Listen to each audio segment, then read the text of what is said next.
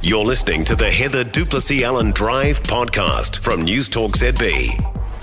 Now, the government's trying to stop housing developments from falling, or failing rather. So, as a result, it's putting $159 million towards it. And, and as a result, it's either going to buy ready, uh, build ready land or pre purchase or underwrite homes and do what it can to basically help the developers out. With us now is Jenee Tibshraeny, the Herald's Wellington business editor. Hey, Jenee.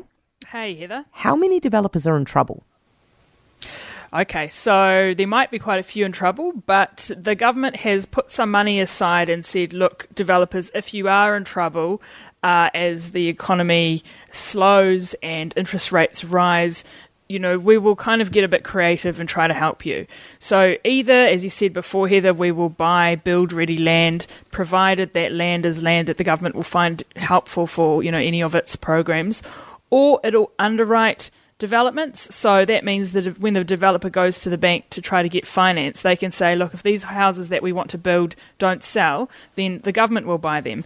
And then at that point, the government will, you know, can, can use them for state housing or, or something mm. like that. Something else it could do is, is actually pre purchase the houses. So then it would buy the houses and then, you know, use them for public housing, on sell them for public housing or, or for Kiwi Build recipients.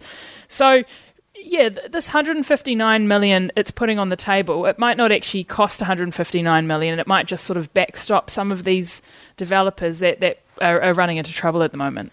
Um, likely, though, it is going to cost, isn't it? Because at the moment, developers are really struggling to sell houses. So there is every chance the government is going to have to buy some of these properties. For sure. So it's 159 million is how much it's making available. This is actually the second sort of tranche of funding it's putting towards this type of thing. It's already put 59 million aside, uh, you know, for, for uh, to support developers. But as I said before, it won't cost as much. It's more a, a, a backstop. And and the other thing is, I suppose if the government does end up buying the houses, that'll be an upfront cost, but then it might end up selling them. Yeah. At, at which point it might recoup that money. But the interesting thing here, really, I guess, is just that the government is is stepping in and trying to soften the edges of the uh, property development sector, which is kind of on the edge of the, the boom bust economic cycle. And it does beg the question if, if they're doing this for residential property development, should they be doing it for other industries? Or, or, or does it sort of set two standards where property developers get a bit of a hand during the tough times, but other types of businesses don't. Mm. Interesting stuff. Hey, Jenee, thanks for talking us through that. I appreciate it. Jenee Tibshraeny, uh, the Herald's Wellington business editor. For more from Heather du Plessis-Allen Drive, listen live to News Talk ZB from 4 p.m. weekdays or follow the podcast on iHeartRadio.